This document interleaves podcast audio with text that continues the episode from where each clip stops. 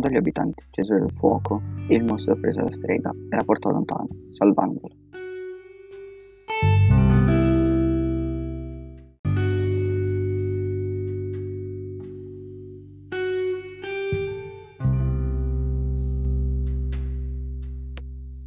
Connor, sorpreso e indignato, chiese il motivo per cui l'aveva fatto, visto che lei era un'assassina.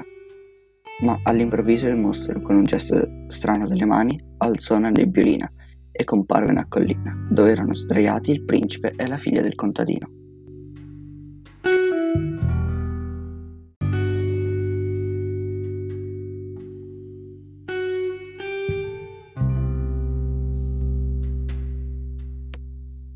Connor, sorpreso e indignato, chiese il motivo per cui l'aveva fatto, visto che lei era un'assassina.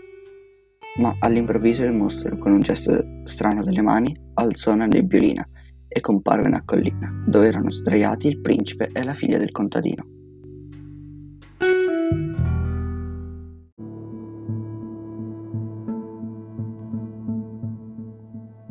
Proprio quella notte il principe non si era addormentato Dopo poco tempo si alzò, si mise una coperta, fece scappare il cavallo e tirò fuori dalla sacca un oggetto.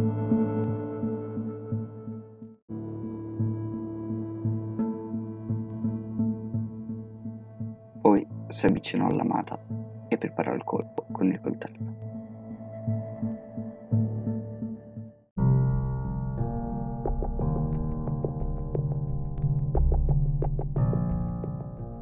Poi il mostro racconta ciò che il principe gli aveva detto per metterlo in cammino, cioè che aveva il cuore spezzato, ma che aveva dovuto uccidere l'amata in modo tale che la rabbia di Popolani lo aiutasse a ribaltare il trono.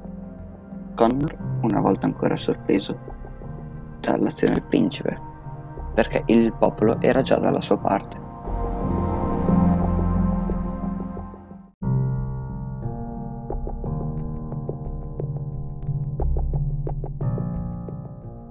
Poi il mostro racconta ciò che il principe gli aveva detto per metterlo in cammino, cioè che aveva il cuore spezzato, ma che aveva dovuto uccidere l'amata in modo tale che la rabbia di Popolani lo aiutasse a ribaltare il trono.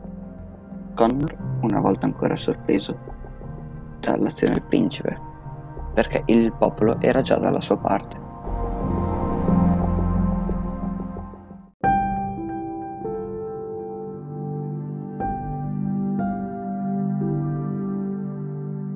Allora Connor chiede al mostro chi in questa storia fosse il buono e chi il cattivo. Ma il mostro si mise a ridere e disse che molte volte non esiste un buono o un cattivo.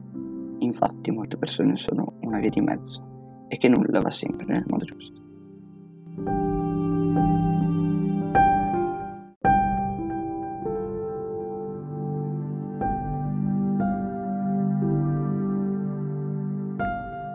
La nebbiolina scomparve e poco dopo Connor si sveglia sul divano.